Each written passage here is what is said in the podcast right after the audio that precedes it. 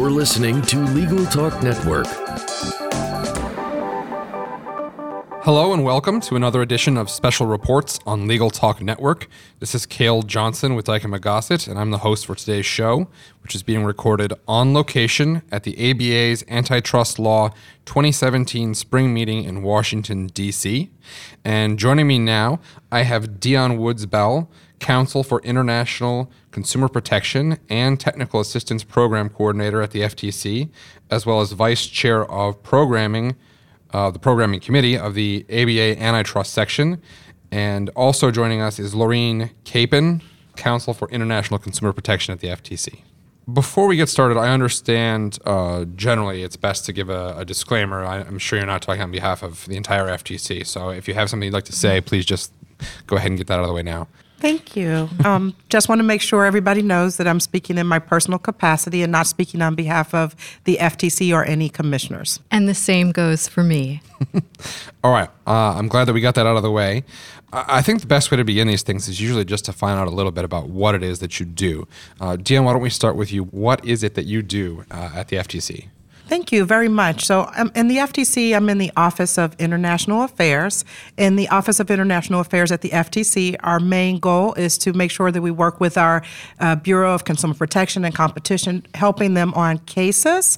So, we uh, have a particular expertise with cross border cases, and we try to um, make sure we get rid of fraud. I have a, a remit of working on technical assistance programs, and I also work at the United Nations. All right, I want to stop you all right there. Uh, what's a technical assistance program for those of us who don't know? So, technical assistance is basically capacity building for young consumer protection agencies. Uh, it's basically helping them to understand what we do and to think about how they might do what they do better. Can you give me an example of a technical assistance program? Is there anything you could talk about specifically? Sure. Um, my um, one pro- project, and we have a lot of colleagues here, is called the African Consumer Protection Dialogue, where we partner with African consumer protection and competition authorities, and we work on concrete issues. It could be something like mobile payments, where there are a lot of uh, countries that have different programs, like the East African M-Pesa. We work with them and think about the legal framework from an FTC perspective, and they work on their own issues. Another example we might think about is is our international sweep cooperation in the area of travel and timeshare scams. Uh, we worked with colleagues in the International Consumer Protection and Enforcement Network to partner with the FTC on the FTC's travel scam sweep uh, so that we have more international cooperation. Is that a big issue, the uh, international travel scams? The travel scams are indeed a big issue. Um, in that instance, we actually had state AGs as well as the FTC participating because you can find throughout the throughout the United States and indeed throughout the world that travel scams are rampant. What's the hallmark of a, of a travel scam like that? What should people be on the lookout for? Well, um, always when we look at these things, it's, it's, really about disclosures, making sure that consumers get what they bargain for. And so you want to be sure that there's actually a, a there there. So many times in the travel scams and time uh, timeshare scams, uh, consumers really aren't comfortable with what they signed up for. You want to make sure there's a good exit plan. Fair enough. Uh, Laureen, let's go to you now. What is it that you do at the FTC? Well, um, just a word about the Federal Trade Commission. Um, we are the nation's primary consumer protection agency, and we have a competition mission also, but I work on the consumer protection side. And I work with my friend and colleague Deon in our Office of International Affairs. And um, my focus is also assisting our litigators when their cases involve international issues, international targets, international assets. A lot of the frauds these days, they don't don't just live in one country. You may have um, scammers in Russia um, targeting victims in the U.S. and sending their money to the Grand Cayman Islands. Um, so we try and um, make sure that our litigators um, are aware of the international complexities that their cases may involve. Um, and we also work with our counterparts around the world um, to share information, to provide investigative assistance, and to cultivate relationships so that when we have a case that involves their jurisdiction, we can work with them to address these cross border frauds in a way where the jurisdictional um, borders actually don't work to thwart enforcement efforts. Oh, that's very interesting. So, Laureen, What is uh, an example of a recent case that you've worked on that you can talk about? Is there anything recent you've done that you could just tell us a little bit about? Sure. Um, there's uh, a case that is public um, where we worked with our colleagues in the Canada Competition Bureau. Um, this was um, a premium text messaging case um, brought by the Competition Bureau against three of the largest Canadian telcos, um, including Rogers, TELUS, and and one that I forgot the name of. Um, but basically, um, consumers were being charged for um, premium text messages um, that they didn't realize they were being charged for. And there was information that our colleagues in Canada wanted from a US based entity. And we have statutory authority to assist our foreign enforcement colleagues to get that information. So in that case, we actually took depositions of the folks in the US company um, asked them questions that our Canadian colleagues were interested in, and they were able to use it in their case. So that's an example of a case um, where there were cross border components in terms of the information that our friends in Canada needed that we were able to provide. I may need your help in a telecom case. I mean, when I, I'm in Detroit right now, uh, and when I sit in my office in the Renaissance Center, I will occasionally look down and I will see that my phone has switched over to Rogers. and I'm, I'm, wondering if there's a bill outstanding for me somewhere in Canada. well, we'll so talk offline about that, Cam. be on the lookout for that. So, Dan, what is it that brought you to the sort of international aspect of what you do? Is there something that um, drove you to this particular area of the law? That's a good question. I think um, just a little bit. Uh, I I've known for a very long time that I wanted to work on international issues. It was just a matter of uh, what my area of focus would be. I had the great pleasure when I was a, a, young person of doing a foreign exchange program to South America to Chile, and going to Chile just changed my life and made me become a bilingual person. So I speak Spanish, and then I learned French, and then it was just a matter of what shall I do. I did have the pleasure of working on a lot of other international issues. I was I was really um, pe- my curiosity was piqued with the FTC because of the dual mandate. Lorraine very well stated uh, we do both. I used to be an M&A attorney in the private sector, and so when I came to the FTC, thinking about the fact that we are pro-competitive and we also uh, protect consumers and deal with privacy and data security issues, it's just a, a, a fantastic mix and portfolio that we have. Oh, that's great. Now, you also have a very complex educational background, is that right?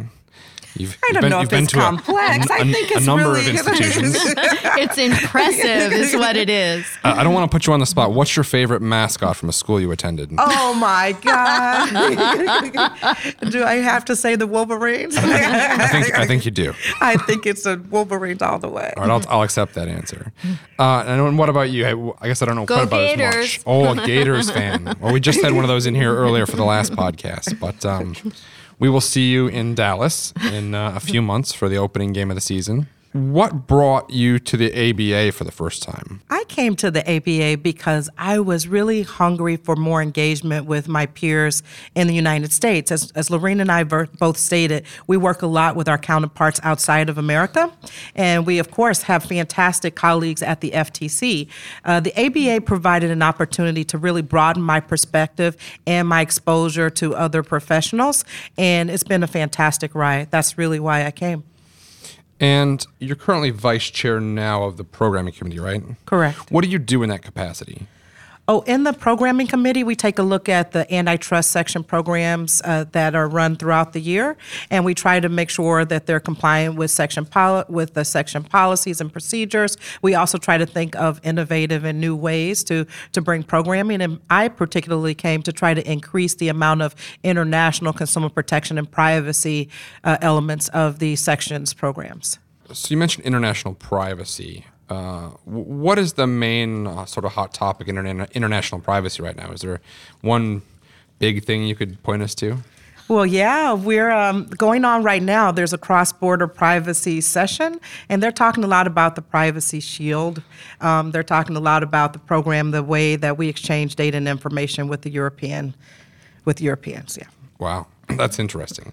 So, at the spring meeting, I, I guess uh, over the years, you've been to more than one spring meeting, as I understand it.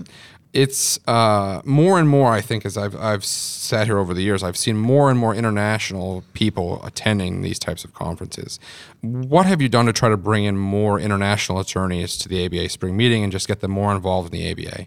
Well, we have, um, and my particular remit is like um, is is in the consumer protection side, and so the antitrust section has a really broad exposure and experience with colleagues on the antitrust side, but on the consumer protection side, there's been less scope and participation internationally. So, since I'm so fortunate to be in the Office of International Affairs at the Federal Trade Commission, where we work with our counterpart agencies throughout the world on the consumer protection and privacy side, we have a particular uh, way that we engage them already, and so so giving some op- having some opportunity to share information about the uh, experiences and the programs coming up at the ABA in an informal way, and then allowing those colleagues to make their own decisions, of course, about whether or not they're interested was one way. Have you seen good results from that so far? Yeah, we have seen good results from that so far. I think the chair of the uh, section is very, he expressed uh, that he was very pleased with the number of international CP and privacy participating in this in this meeting, and I think it's only going to go up. It's just a matter of time before colleagues know about the brain trust that is the ABA antitrust section, and about the level of quality uh, that you get when you come here, and how you can engage, and how you can learn and grow, and what you can contribute. So definitely nowhere but up. Uh, does your do you, your respective roles require a lot of international travel, or do you mostly stay in the States? It's really a combination. Um, it really is about relationships. So um, we do a lot of work right here at home uh, through uh, telephone calls, teleconferences, webinars.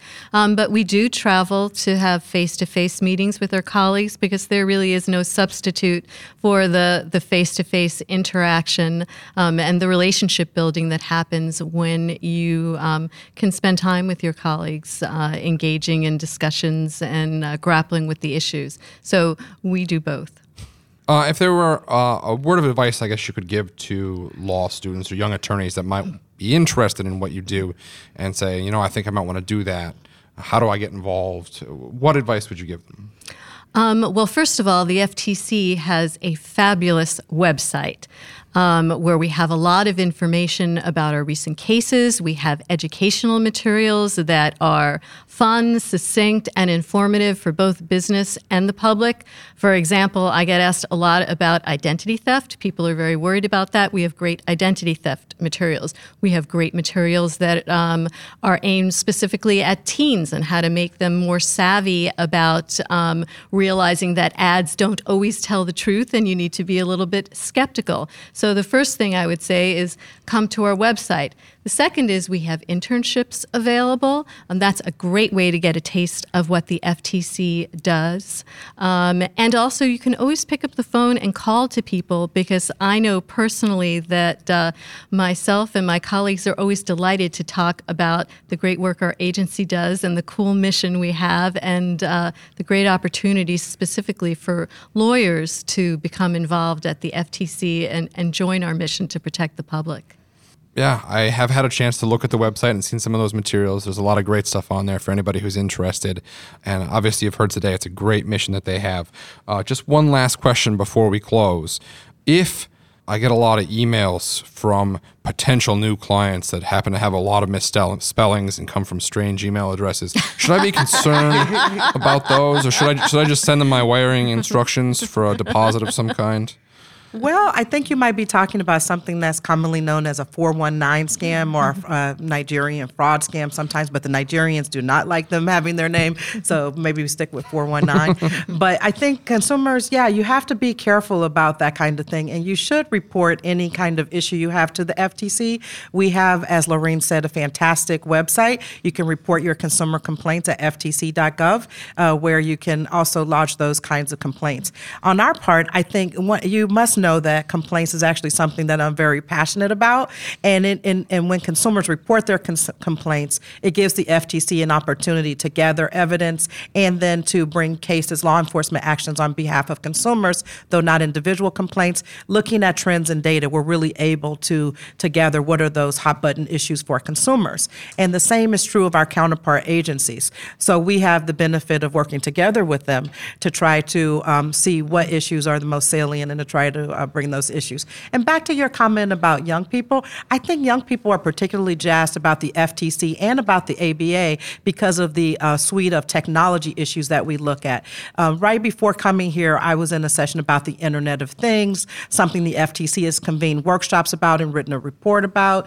Um, also, looking at financial technology issues and things of that nature. Um, the new technology right now presents both benefits and potential uh, pitfalls for consumers, and the FTC is on top of it. The ABA is also having programming that's relevant to all these areas. And one other bit of sage advice, besides being savvy and cautious about what emails you respond to, particularly um, in the age of social media, is really be mindful of what information you are putting out there uh, on your social media accounts, because that can uh, be used by people who don't have your best interests at heart to perhaps rip you off. So you just want to be careful about what information you uh, you post on social media, as well as being careful about what emails you respond to with your personally identifiable information. So I shouldn't keep like my first street growing up and my first pet's name and all that on my Facebook profile. no, don't do it. Don't do it. Don't do it, Cal. and don't use those uh, items of information for your passwords either. All right, fair enough. That's good advice. Uh, well, it looks like we've reached the end of our program today. I would really like to thank um, Deon Woods Bell and Laureen Kapin for joining us today. If our listeners have questions or wish to follow up with either of you, is there a way that they can reach you? Sure. Um, please feel free to reach me, Deon Woodsbell, at dwoodsbell at ftc.gov. And L. Kapin at ftc.gov. I'm always happy to answer folks' questions. Well, this has been another edition of Special Reports. I'm Cale Johnson, and until next time, thank you all for listening. Thank Thanks you. so much. Bye. The views expressed by the participants of this program are their own and do not represent the views of, nor are they endorsed by, Legal Talk Network, its officers, directors, employees, agents, representatives, shareholders, and subsidiaries. None of the content should be considered legal advice. As always, consult a lawyer.